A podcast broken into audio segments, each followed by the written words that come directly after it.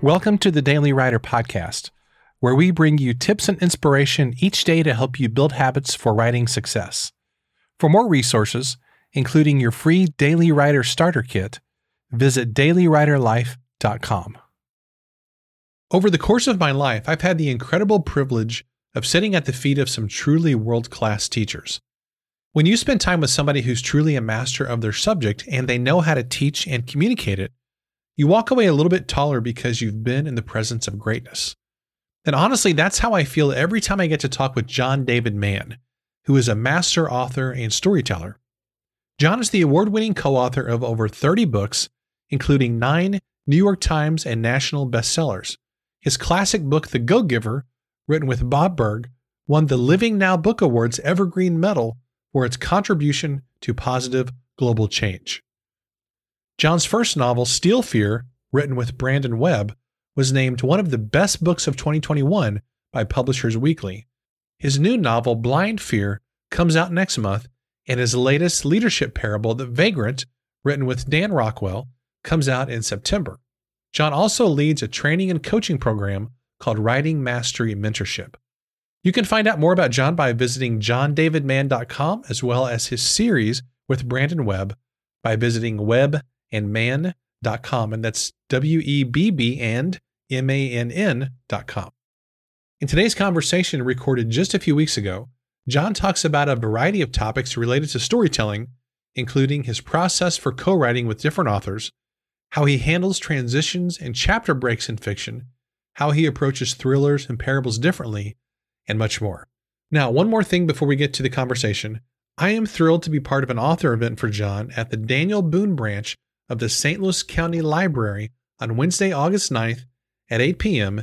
in partnership with Left Bank Books, which is a St. Louis area bookstore.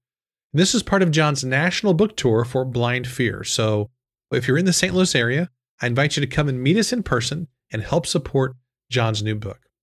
All right, here's my conversation with the incredible John David Mann. John, it's great to have you back on the Daily Writer Podcast. Thanks for doing this conversation today. I've got a whole list of things to chat with you about, but first of all, welcome. So glad to have you here. Are you kidding? It's a blast. I always have a great time here, so thank you for having me back. Absolutely. Totally my pleasure. Well, you are probably the busiest working writer that I know because you have so many books coming out in so many genres. So it's really, really fun to chat with you because it's not like you do just sort of one thing over and over and over again. You do a whole bunch of different things, and I just find that really, really compelling. And I imagine that that's part of what breathes life into you creatively, is having different kinds of things that you're working on all the time. Yeah, it is. I mean, it really is. And it's endlessly fascinating to me how much commonality I find in, going from a parable, which is basically a very nice story about nice people learning nice things, to, thriller about a serial killer. Mm-hmm. It's really kind of surprising how much commonality there is in the experience of writing this kind of book, and this kind of book, and this kind of book, nonfiction and parables and memoirs and thrillers. It's like, yeah, it's all like different parts of the same elephant. So is your, speaking of all that, is your experience writing, let's take two books that are coming out very soon, Blind Fear, which you co-authored with Brandon Webb. And this is, if I'm not mistaken, the third book in the series, correct? Yes. Yep. Okay. So that's the third book in this series. That is a completely different genre book than, say, the new parable you have coming out, The Vagrant with Dan Rockwell. Right. Do you have to access kind of different parts of your psyche or personality because those books are very different, or are they really kind of the same thing, just expressed maybe a little differently? It feels to me like, and I've never done this, I've never acted in a movie or on stage. I've acted on stage a little bit, but never, I'm not an actor, but it feels to me like, a little bit like playing different roles in the same big drama. That may be oversimplifying it, but it's like writing different characters, only it's a little bit bigger than that because it's different genres, but it's still, right. The writing process, it's like whatever you're writing about, at some point you dig deep and you find things in your own experience that kind of bounce off your topic. And it's you're writing about yourself, you know, in some way, shape, or form. And so, yeah, it feels like a continuum, even though they're really different. The language is so different. And that took me a while, like to learn the pace of a thriller. It's really exacting because you can't let the ball drop for a moment. And it's like if you're writing a memoir or a nonfiction book about some topic, you know, you can reflect and you can expand and you can pause and you can change the lens a little bit. And you can, I describe it as like taking a group on a tour through a museum. We're going to look in this room and now we're going to look in this room. A thriller is like taking that same group and making a dash across a rope bridge over a chasm that's like 50,000 foot drop underneath you. You know, you just have to go for 400 pages and you can't let up for a moment. So it's a really different language, but the process of writing is always the same process of writing. Has your process for writing the thrillers changed at all since you and Brandon did the first book? Yeah, I mean, certainly in one way. The first book, Steel Fear, was extraordinarily difficult for me because it was so different, because I had to learn that language. And so it took a lot longer. And I ended up throwing out a lot more draft material. In the second book, it was, you know, first book took me really 2 years. Second book took about a year. And I threw out a lot less. I still threw out a bunch. The third book, I think I probably did in 9 months. Wow. And it's funny because, you know, you started out saying I'm one of the busiest writers, you know. The process feels slow to me when I'm in the middle of it. I feel like a slow writer to me, even though if you look at it from the outside, it's like I got all these books coming out, so there must be something going on. But it always feels kind of slow and contemplative, and I have to sit and think a lot without getting anything on the page, just to kind of figure out where I am. But yeah, it has gotten... I don't know if it's gotten easier, but it's gotten a little quicker to write these monster thrillers. When you're doing these thrillers, I'm curious about your structure process for these. And I think the last time you were on the show, I probably asked about this as well, because I'm so curious about how novels, particularly long thrillers, are actually constructed. So you have obviously an overall idea of where you want to go with the story. Then how granular, when you're planning out the book, do you get in terms of here's the plot points, here's the scenes, maybe here's the settings, here's the twists. And then do you kind of do a draft, or do you kind of just start? Obviously, you don't just start writing without any idea where you're going. I'm just curious how granular you get with the story structure and the plot before you actually start to sit down and just do a draft. I mean, although there are writers who do just that, who say, they just sit down and go. They come up with the premise and they just go. You know, Stephen King famously says that. Lee Child says that. A lot of you know, fabulous writers say that they just sit down and go. And I want to sit in the room and watch them, because I mean, it's like, really, you really do that? And maybe they do. I guess they say they do. I can't conceive of that. That's not how I operate. And you know, for years, when I was writing other stuff, I used to look at the idea of writing a novel as like scaling an impossible mountain. It always seemed like an unachievable feat to me, because like, how do you keep all that stuff in your head? All those plot threads, and how does everything tie together? It seemed to me totally daunting and inconceivable. So now that I've done it 3 times, it's, you know, I'm big on outlines, but it's not a linear process for me. I don't start with outline. I start with kind of sparks and shoots and ideas. It might be an idea for an opening. As you say, I have an idea of where I'm going, or I have an idea of what the heart of the mystery is that we're trying to unwrap. And I'll have some big structural points that, you know, so a rough general outline. It's like if I were doing an oil painting of a group of people, I might have an oval for the head and another big old trunk, kind of like that. And then I'll start homing in on certain sections of it and filling in some more detail. And it's not linear for me. As I said, it's very circular. So I don't necessarily start at the beginning and start drafting. At some point I do. There's a point in the process, I might be a month, 2 months, 3 months in, of circling, and my circles are getting closer and closer to the ground level. At some point I'll go, okay, you know what? We've been circling this material and solidifying it and getting it more out concrete. My outline's kind of been growing and getting more concrete. It's time to start page one, chapter one. Mm. And I'll start to go through. As I start to go through and draft, some chapters I can really get through a good draft. It's not anywhere near publication quality, but it's a reasonable draft. It goes beginning, middle, and end. Some chapters are still so unknown to me and confusing that I just kind of gloss over those and leave them in sketchy form and skip ahead. And then I may skip a whole chunk of the book sometimes and get to, I don't like to write the end, but I get near the end. And then I go back and start saying, oh man, I got all these holes. I got to fill those in. So I'll go back and fill in some things. And gradually, sort of by layers and layers and layers, the draft starts to get pretty complete. So yeah, it's almost like building a collage. Okay. That makes sense for me. That makes a lot of sense. That's like that with the parable too, which is like the opposite end of the spectrum, because a parable is a super simple story. The trick with a parable is to have kind of minimal detail and make the story very simple. It should be at a reading level that like anybody could, like literally a child could read it, and yet still have depth, still have real people who go through real trials and tribulations, and you laugh with them and cry with them. It's real, but it's very, very simplified. I still write it the same way, in that kind of collage, nonlinear way.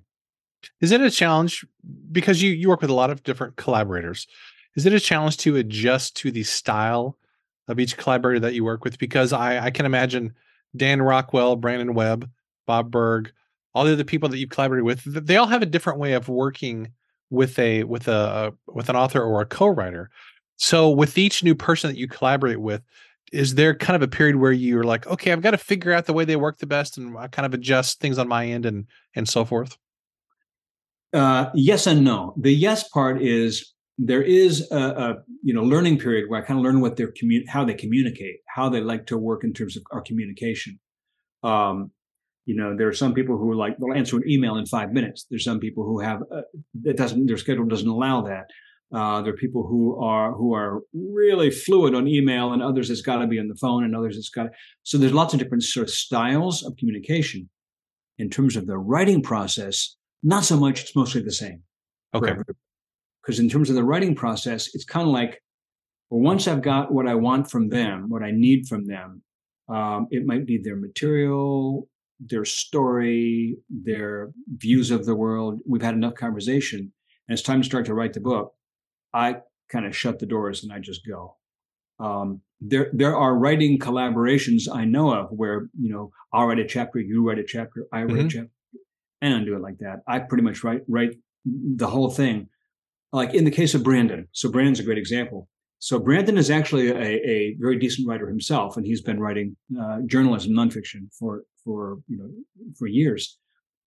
The way we work on our Chief Finn books is, once we've hashed out a big picture plot, the situation, the premise, and kind of the mystery at the heart of it, which may come from his experience, or it may just be stuff that we cook up, I'll start going, and then I'll go along for a while and be drafting. I'll say, I don't know what would this look like? And I'll email, say, our guy is going to go take a little boat across this body of water in the middle of a storm. What would that be like? And so he'll draft what that's like. I'll take his draft and I'll pull pieces from it and use it kind of as the basis for something that I will then write. So I get, I pull pieces from my co-authors as I need them to fill in the gaps where my knowledge is or isn't. I love that. That's been my experience too in working with people. And sometimes people ask me, interesting. It almost doesn't matter, when I'm, I guess, on other people's podcasts or having conversations, ghostwriting always comes up because that's kind of my main thing, at least at this point in my career. I do my own stuff as well, but ghostwriting is sort of my bread and butter. And people seem very interested in the collaboration or the ghostwriting process. And sometimes I don't really have the heart to say how something really actually comes together because many times it's a mishmash of, well, I pulled some stuff from interviews with the person or with the client. You know, I contributed some of my own things. I found some stuff from an interview they did 3 or 4 years ago on a podcast. You know, I hear some document that I have or whatever. And I imagine it's like that for you too, as well, where, you know, what you actually see on the final page is it's a mishmash of a lot of different things that you have pulled together in a way that the seams are unrecognizable. Yeah. And it takes a lot of work, a lot of polish to make it flow so that people don't see the seams and what you contributed, what the other person contributed, what came from maybe some other source that you kind of weaved in there. Yeah, exactly. Like in the Chief Inn stories, Brandon and I have been talking for over a decade because we did a lot of nonfiction stuff together. I did his memoir, and I've done other memoirs with him of, you know, they're Navy SEAL related. So I've done a lot of writing, in the course of which I've logged hundreds of hours of interviews with him, with some of his old teammates, with their family, with their friends. And so I'll be in the middle of drafting something Chief Inn, and something that he said 8 years ago, or an experience he talked about, just seems relevant here. Or one of his teammates explained it this way, and I drop it in there. So yeah, you're pulling from everywhere. And in the case, like you say, when you're ghostwriting, the person that you're writing with or writing for, depending on the situation, it's like you soak up like a sponge as much of their stuff as fits. And then it's just accessible. You can access it as if it were, if it were your own experience. You can just pull it from here or pull it from there. Yeah, so I'm super curious about your strategy for something. This is kind of a granular question, but you know, when you write books for a living, like we do, you have to get pretty granular because this is part of the job. Yeah. Something that I feel like I spend a lot of time on, or at least I try to, is chapter breaks and transitions from one chapter to the next, or maybe within a chapter, one scene to the next, whatever the case might be. How do you think about those? I guess I would call them places where you're kind of buttoning up the scene or the chapter and moving on to the next thing. I imagine it takes you a lot of time to craft those because you have to think about where you are in the overall arc of the book or the story, as well as you've got to end this chapter or this scene. Yes. And craft something that is going to make the reader keep going. You can't just end it and randomly start somewhere else. There has to be a lot of thought put into that. How do you think about that process of transitions between scenes or chapters? That's a really, really good question. And it goes to the heart of why it's not a totally linear process for me. So chapter endings or hooks or whatever, something that James Patterson is famous for, right? Right. And J.L. Stein, heard him talking the other day, his what is it called? The Goosebumps books, right? For kids. He says it takes him, I forgot what he said, but he said it takes him, every book has a 20-page, I think it was a 20-page outline, 20 chapters, and each one ends with a hook. Each one ends with, and he just outlines them all before he does a book. I'm not that logical or organized. So for me, some chapters, it just works out that there's this really cool end that I kind of know as I'm going into the chapter. And it's pretty, it may not be totally right, but it's close. It's good. Some chapters, I don't even have any, I have no idea how it ends. It's like, it's like you say, it's an end that just goes off a cliff. It doesn't go anywhere. It just lands with a thud. And I'll scratch my head and I go, well, I'll come back to that. And then I'll go on to the next chapter and the next chapter, and the next chapter. And then at the end of a draft, I'll have a bunch of chapters that have just where the reader's going, I got to turn the page. And then others, like I said, still land with a thud. I'll go back to those and go, okay, what was I trying to do in this chapter? What's the question this chapter asks? What's going on here? And I'll go hunting for the ending, which means I often may actually kind of retool the whole chapter. There's a chapter in Steel Fear, the first Finn book, where he's come on board the aircraft carrier and he's been kind of taken on a tour, and he's been shown his room, which is like, he says, not much smaller than a broom closet. And then the guy leaves him and he's just there. And the book had been through many drafts before I finally said, this chapter goes nowhere. It's crap. And I came up with this ending when the SEAL Finn looks around behind him back towards Bahrain, where he just came from. He's leaving his team behind and he doesn't know why. And the other chief is trying to show him to his room, and the chief says, "Everything okay, Chief?" And Finn just turns around, nods, and then it just says, "Nothing was okay." And whoa, it's the first intimation that you get that something is really seriously screwed up with Finn's situation. And it's like one of my favorite chapter endings. But it took me until the book was finished before I could figure out what that chapter was doing there. So yeah, sometimes they're like treasure hunts to me. And finding those little endings of chapters, it's like, to me, one of the joys of writing, of getting it just so the whole machine really hums and clicks. It's interesting that you frame that as finding something, because I remember Stephen King in his book on writing talking about this idea that writing is not a process of necessarily making stuff or creating stuff. It's like a process of discovery, almost like an archaeologist, where you're digging around in the dirt and you're finding things that are already present rather than having to create something from scratch.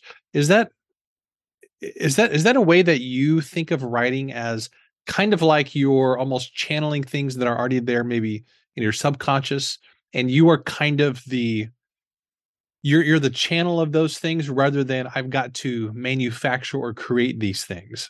I'm not sure how you kind of think about your own creative process. It's one of my favorite images, actually, that thing of Stephen King's. And he goes, that a book is a story is a found object. Right.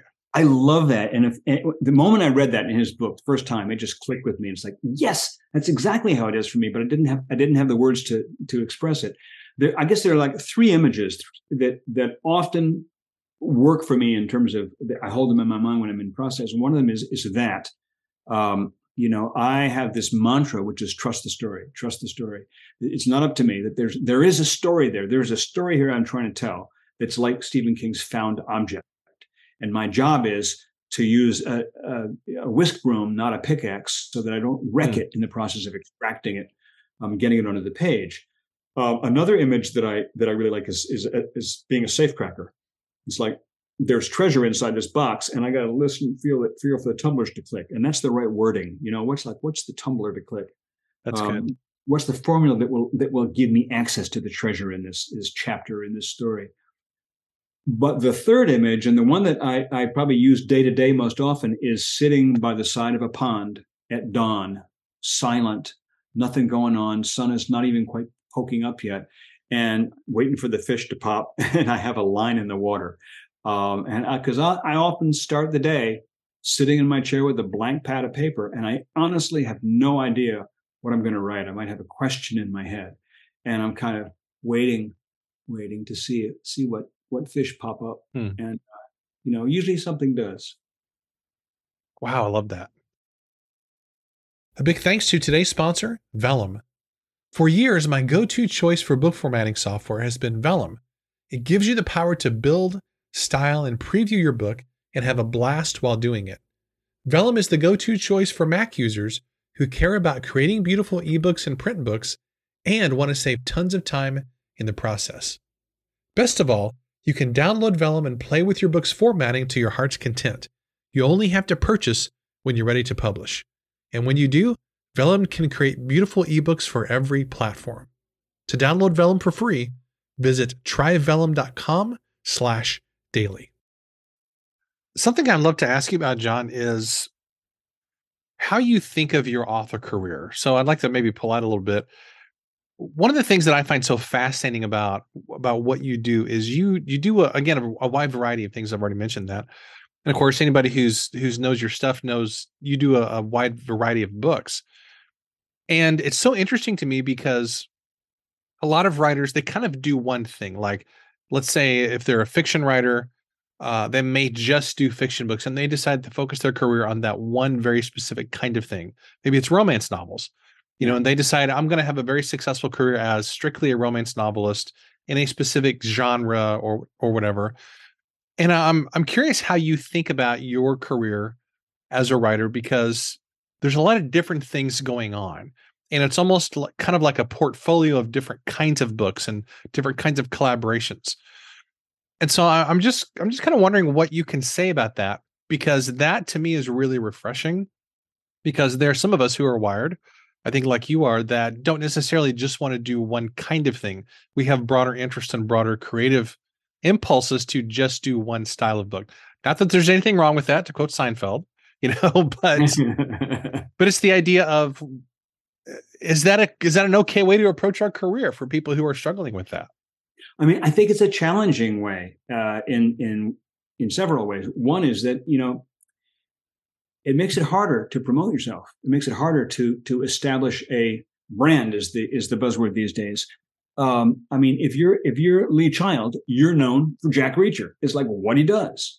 And the truth is, he also has written some killer short stories. He's got a great nonfiction book out called The Hero about how we started writing fiction as a human species. And he does other stuff, but it's like he's the Jack Reacher guy. If you're known for a certain genre, even more so a certain character, then you're like that. Bob Burg is known for the Go-Giver books. I'm sort of known for the Go-Giver books. I mean, I wrote the Go-Giver books, but it's like I've also got these thrillers, but I've also done these other books, which has made it for me, to be honest, it's what I got to do. It's more interesting. It's, as you say, I'm always looking kind of that fresh creative spark of trying a new challenge, which I love. It also makes it difficult to figure out how to focus a website, for example. Right. It's like, right. What do you do with a John David Mann website? Well, you know, if I just did Go-Giver books, then I could have a very Go-Giver focused website, and I could make a name for myself as that. We've got a website, Webb and Man. I did a website just for the Chief Finn books, which is for Brandon and me sort of together. And it's just a site for the Finn books. But maintaining a John David Mann site and a Webb and Man site, it becomes a little bit more complex task. You're juggling more. And so I think it's a trade-off. I vote for the diversity because I love it. I find it really nourishing, and the experience of the thrillers feeds into my experience with the parables. The experience of doing people's memoirs really helped me. And, you know, it's like they all help each other. I just want to acknowledge that it is also a trade-off because it is, in terms of building a career, it presents its own kind of challenge. Right. It also seems like it's a safer way in many ways because a lot of people, you know, you've done a lot of ghostwriting. That's primarily what I do right now.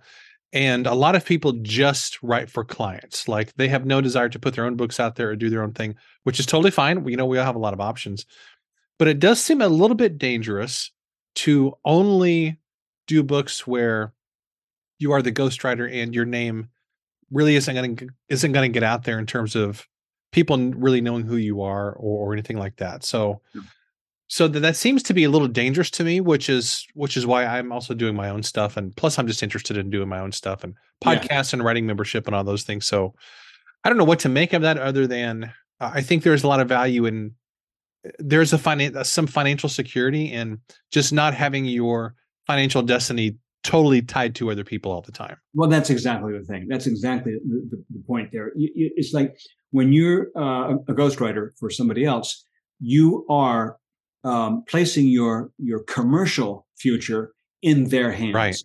Right. There's very little that you can really do to promote that book. And, you know, something that it's taken me a long time to begin learning. I was going to say it took me a long time to learn, but it's a long time to begin learning is the professional, career, financial, commercial aspect, the business aspect, let's call it, of writing as opposed to the creative aspect. I've always focused on the creative aspect, and I've always had this sort of mantra, which was, well, I do the writing, I let my co-author do the promoting. Yeah, well, that works to a degree. Right. I've come kind of full circle to the view that when you're a writer of any kind, you kind of need to take responsibility for your business, for the business of your writing. Yeah. And so when you're ghostwriting, then and you're relying on somebody else for their platform and their efforts to promote the book. If you're ghostwriting for people who have enormous platforms and they have big exposure and they can sell a lot of books, that's fantastic. Then you truly can just sign the contract, write the book, and you're in like kind of creative heaven. But I've been through too many experiences where the writing partner wasn't really able to sell as well as I thought. Right. As I thought. It happens a lot. Also, I'm saying, how can I help promote this book? And if you don't have a name, if you don't have a platform, then it's very difficult to do a lot to promote your books. So I guess what I counsel every writer is regardless of your business model, pay attention to the essentials of building your own platform as early on as you can, because whatever else happens is a gift, but ultimately you need to be able to rely on that. Oh, my goodness. Yeah. And even people who are at the quote unquote pinnacle of ghostwriting, that still can be a big challenge. So I just read a really long and detailed article by, I'm not sure how you pronounce his name. It was Prince Harry's ghostwriter. Is it Moringer or something like that? I'm pretty sure I'm butchering his name. Oh man. I don't know how to pronounce that myself. He wrote, Andre Agassi's, is that correct? He wrote his book, his memoir a number of years ago, and Big Leagues. What's that? Big Leagues. Yeah, super Big Leagues. What was interesting is, and this article was in the New York Times a few days ago. It was really, really interesting. I missed it. I gotta read it. I should send you a link to that. But he was talking about, the ins and outs of ghostwriting and so forth, and because it's pretty much everybody knows that he was involved with that book. Yes. Then it's not really a secret, but so reportedly he was paid $1 million to do that book, but yet he also spent, I think it was 3 years writing this book, very intensive. Yeah. And my thought was, okay, that sounds like a lot of money, and that is a lot of money, but if you spread that over 3 years, and by the time you take out taxes and whatever, it's not as like big as it sounds. Yeah. Yeah. So even like at the pinnacle of ghostwriting, it's not like you're some crazy billionaire or something. It's so true. And it's so funny when people, we have so many friends who I just know that they hear, oh, New York Times bestselling writer, they must be rolling in it. Right. It doesn't necessarily work that way. You take a figure like $100,000, $1 million, whatever the figure is, you take that figure. You got to, first of all, you're going to slice off 15% for your agent, which they totally earn. It's completely, but so 85% left for you. If you're splitting it with the other author, then there's that split. There is taxes, as you say. There is the fact that the publisher usually meets it out in 4 installments, not all at once, over a period of several years, including a year after the book comes out. So, the book's out on the shelves and people are loving it. You still haven't been paid all the way. Yeah. And then, as you said, there's all the expenses involved. You got to live for 3 years to write that book, or however long it takes. Let alone, I always consider, when I get an advance for a book, I always think about the years I spent learning how to write, where I was getting paid Zippo. I didn't rack up big college debts because I didn't go to college, but I racked up, my own big personal debts in a sense, giving myself my own education. So exactly.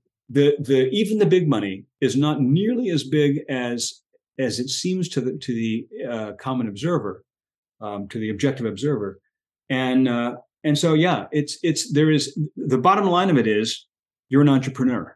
When you're a writer, you're an entrepreneur. And so you have to approach it that way. And be planning. Is there a way that you would recommend authors can start to think more like entrepreneurs and business people? Because many times creative people struggle with this aspect of what they do. They want to make a living at it, but they tend to, and I myself included, tend to skew toward the creative aspect. Yes. And we almost like want to avoid the business and money aspects of it sometimes. Completely. How have you, as a successful person, learned to kind of embrace that aspect of what you do? At first, dragging and screaming, and dragging and kicking and screaming is the expression, sorry. And then confusedly, reluctantly, and haphazardly. Gradually with more and more focus. One thing I recommend is a great way to focus your business head, your entrepreneurial lens on your own writing career is to home in on your email list and your website. Even with social media, blah, blah, blah. It's very dubious as to to what degree even a huge social media following translates into engagement, i.e., buying copies of your book. The one, and I've interviewed a lot of writers about this, about how do you promote your books, and even a lot of huge best-selling writers will say, I really don't kind of know. I'm still kind of learning that myself. But one thing that I hear over and over and over from writers of all stripes is your fundamental economic engine for your book is your website and your mailing list. And a good author website has one and only one function, one central function, and that's to get names. It's not to sell books. Bookstores do that. It's not to promote yourself. It's not to put out your personality. It's not to establish a brand. It's none of those things, which is what authors tend to try to do, all those things. Forget about all that. It's to build a list. It's to get names. Names of people who are interested in you and who will buy a copy of your book when it comes out. And then in exchange for that, you need to give them something that's exclusive and it's free and it's just for them, whatever that little thing is. And ideally, be giving them some kind of newsletter that's personable, that's easy, that's got value, and it's not complicated, and it doesn't sell. It just talk to them. The single most valuable marketing commodity there is a human touch. People want to have conversations with an author more than anything else. So appearing in bookstores, doing book tours, and conversing with your readership particularly through your email newsletter, but any other way you can. There are great authors who are masterful at social media because they keep it simple and they just answer everybody. They just talk. Bob Burg is famous for this, but you go look at Robert Crais, C-R-A-I-S, on Twitter. This guy was writing for Hill Street Blues, Cagney and Lacey, Miami Vice. I mean, he's like such an established figure of TV writing. And he's got this series of detective books for which he's won just every award imaginable. He's like at the top of the mystery writers pantheon. And you go follow him on Twitter, and he's like an ordinary guy. He answers everybody. It's authentic. It's personable. It's simple. It's no big deal. He doesn't have a staff doing it for him. It's just Bob. And, I don't know what he spends, an hour a day, half an hour a day. I don't know, but it's simple. And that's, to me, the best promotion is simple. It's personable. It's just you. That's really good advice. That's really, really good advice, because we tend to make things so complicated. Yes. Especially with social media. We think we've got to have all these it's like crazy things. So daunting. Yeah, like you feel like you have really to know good. A lot, right? You feel like you have to have all kinds of skills. I've got to record all these videos and get on TikTok, and I got to do all this stuff. What I've learned, and I've tried to do that. I've tried to do lots of kinds of things that I wasn't naturally drawn to, spent money, spent time, spent heartache, and gotten no results. If you're gifted at or inclined to various kinds of marketing channels, fabulous, terrific. But that's all gravy. This direct personal conversation with your readers and developing that core of readership, being able to promote your book, to announce your book to 100 readers who know who you are and you've talked to them for months, every month for a year, is way more valuable than showing up on ABC Good Morning on television and talking to 1 million people. Because the 1 million people aren't going to go buy your book, but those 100 people are, and they're going to tell their friends. Way more valuable that you create a relationship. A few minutes ago, you mentioned the New York Times, and I'd love to ask your perspective on this because you've been on that list. So you would know. What is the value of, because a lot of authors debate, is how much is that, is it valuable to have to be on those bestseller lists, building your author career? From your perspective, what is the value of being a New York Times bestseller? I'm not sure if I can, he says intelligently speaking, I'm not sure if I can quantify it. There's no question. It's a label that has some magic to it, has some cachet to it. It's lovely to be able to say, New York Times bestselling writer. That said, it's almost impossible to get by design. The formula for getting on that list is way more secretive than Colonel Sanders' Kentucky Fried Chicken. And it's often so counterintuitive. And I've had books come out that were selling way more copies in their first week than a bunch of other books that got on their list. But and we weren't manipulating. They were just genuine and didn't get on the list. So, I think chasing after the Times list is a fool's errand. If it works, that you get a book on that list, it is certainly valuable. But here's what I think is more valuable. And I think, by the way, winning awards, there are so many awards in so many different genres. I think it's worth it to know the awards in your genre and to That's make sure good. Your publisher, or if you self-publish, go after those awards, because that has value. In some ways, it's almost more value than a bestseller list. And to be able to display that on your website or to cite that in your bio. But here's what I think is the most valuable asset in terms of visibility and promotion and acknowledgement: reader reviews on Amazon. And I'll add Goodreads and Barnes & Noble to that, but particularly Amazon, because it has the biggest footprint, biggest visibility. The number of reader reviews, that is a goal that I pursue with more focus than sales. You can't go after a sales number, I think. I mean, maybe you can, but I think it's another fool's errand is to try to pursue a specific sales number. I really want to sell 5,000 copies of my book. Well, yeah, so do I. But how do you translate that into making it happen? You don't have a lot of leverage there. But I really want to see 100 reader reviews in my first 6 months. That's a goal I can wrap around, because I will tell every friend I talk to, they say, I loved your book. And I'll say, oh, thank you so much. I appreciate that. Leave a review. If you have the time, go to Amazon, leave a review. One line. I don't care what you say. You don't have to love it, even if you just liked it. Even if you didn't like it, in fact, even negative review. Reader reviews on Amazon are like gold. And particularly because most people don't think of doing it. Yeah. They'll tell you how much they loved your book. They'll tell their friends about your book. It doesn't occur to them to go and leave a review on Amazon, because they don't understand how important it is. It not only in two ways. One is, if someone fresh goes to Amazon, they look and they happen to find your book, and it says 14 reviews. It says one thing to them. If it says 65 reviews, if it says 300 reviews, they go like, "Oh, it's like a busy restaurant. Must be good food. I should check it out." Whereas if you go by a restaurant and there's nobody in there, you go like, "Yeah, this place must suck," right? Right. Right. Reviews are like that to the reader's perception, but they're also like that to Amazon's own algorithmic perception. You get a bunch of reader reviews pop up quickly in your first week. Amazon's algorithm sees that and says, oh, this is a hot commodity. We should promote this more.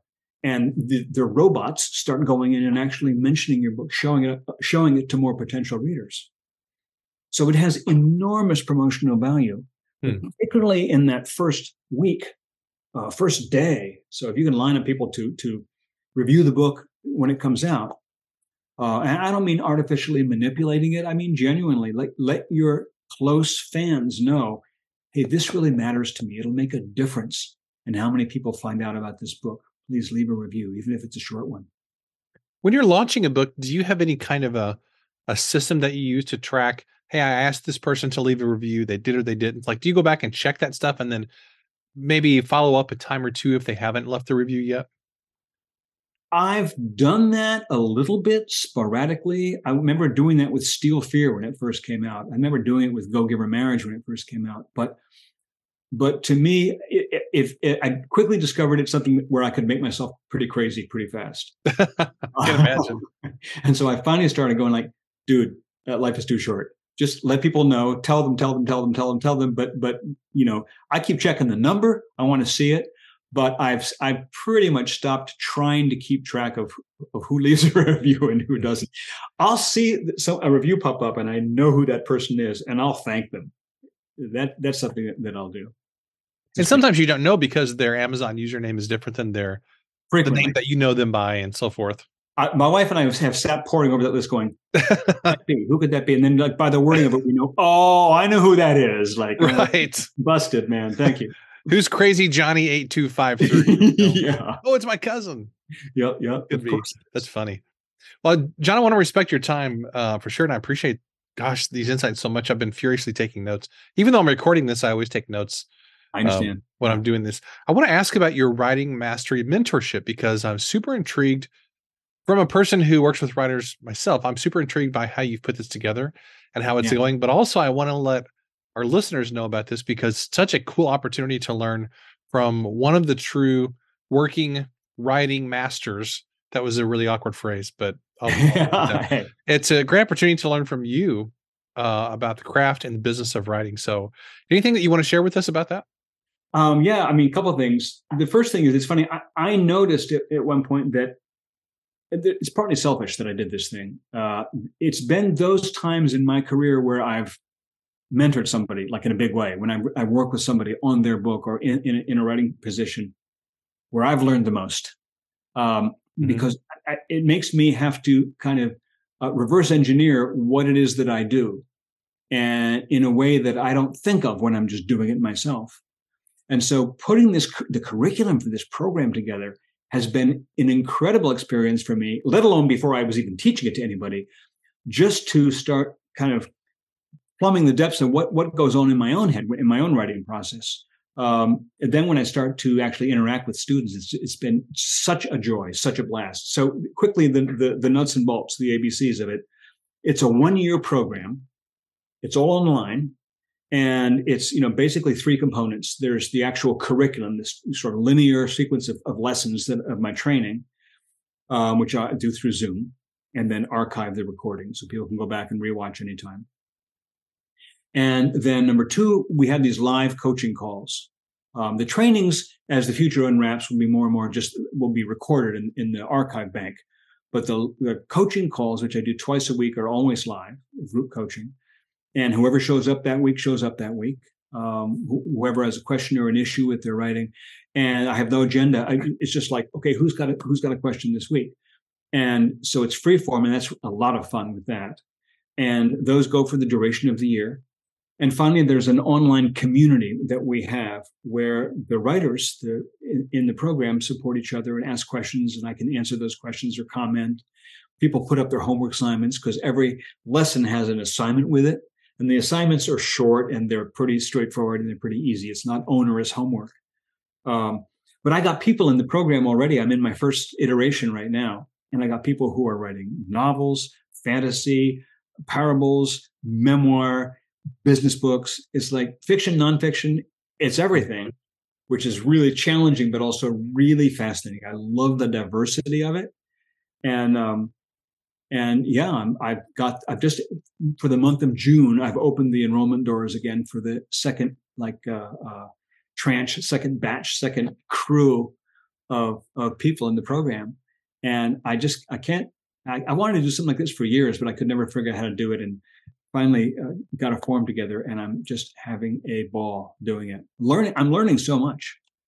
Wow. I'm so excited you're doing this because, man, what a great opportunity to learn from one of the best out there. So I'm taking a book of my own. I'm taking a book of my own through the program. I'm like, wow, that's really cool too. Yeah. Yeah.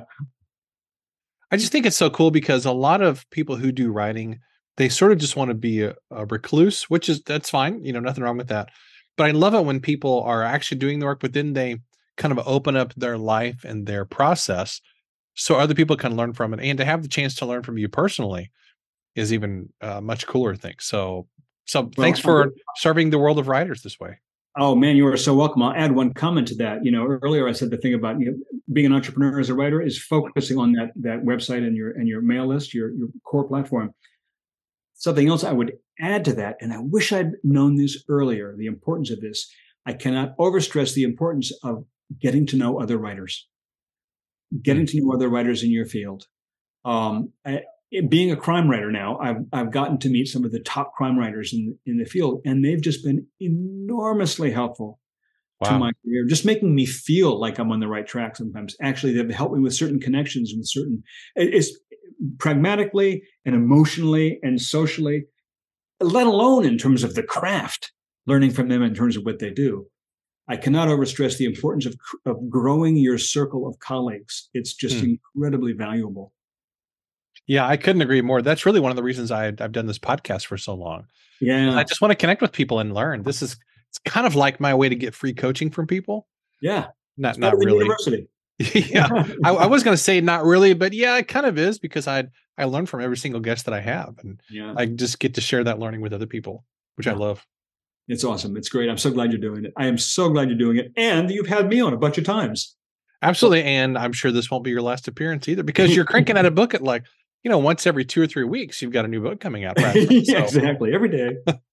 Well, John, thank you so much. This has been an absolute blast as always. I'm so excited about your new books coming out. I'm excited about your mentorship program. And when you come to St. Louis on your book tour, I'm hoping we can connect then. That would be great to meet in person. This is going to be so much fun. I'm going to Southern California. I'm going to Texas, Dallas, and Waco. I'm going to St. Louis, Nashville, Manhattan. It's just like there's nothing I love more after the book is all done. It's like dessert to go out and meet readers face to face. And this is for the new thriller, correct? Not for the Dan Rockwell book. Okay, that's what I thought. And just out of curiosity, did the PR people line those up, or is this something that you put together? I'm kind of the initiator of it, but they've been the publishers, the marketing department of the publisher. I'm with Bantam for these thrillers. Mm-hmm. They've been fabulous working with me, and so there've been times where I'm trying to reach this store and I can't get an answer. Could you guys? And they'll go and they'll get the thing, they'll get the connection made. Or we'll say, I want to go to this city, but I don't know anybody there. I don't know any stores there. And they say, oh, we know who to go to there. So in St. Louis, they'd done things with the St. Louis County Library before. And they said, yeah, gotcha. I had a friend who said, try that. And they said, oh, yeah, we'll definitely contact them. So they made the contact. Fantastic. That's cool. Well, it sounds like I need to contact them too to do something. That would be a blast. Yeah, yeah. I look forward to meeting you there. I hope I do anyway. Awesome. That would be fun. Well, I'm working on my dad's Vietnam memoir comes out this Veterans Day, actually. We've been working on that for a couple of years. So, I'm really excited to get that out. Already? Is it in page proofs now? No, we're not finished with it. He actually wrote a draft of it. So I'm going through and doing all the edits basically. So it's kind of like a ghostwriting thing, but he really has been the primary writer. So, oh man, that's so valuable. I mean, my wife and I, both of our dads fought in World War II, and they don't have a memoir. And we're so grateful that we heard their stories from their lips, because they're not written down anywhere. It's so glad that you and he are doing that together. Yeah, me too. It's going to be a lot of fun. Well, thank you again. This has been a blast, and can't wait to get this interview out there. My pleasure. Joy as always. Hey, wasn't that a fun interview with John? I loved his insights on storytelling, writing, collaboration, all the things. John is a master storyteller and writer. And if you have a chance to come out and meet him in person at his St. Louis event on August the 9th, that's a Wednesday, and that happens at 8 p.m. at the Daniel Boone Branch of the St. Louis County Library. If you have a chance to do that, if you're in the area, my goodness, it would be so much fun to meet you in person.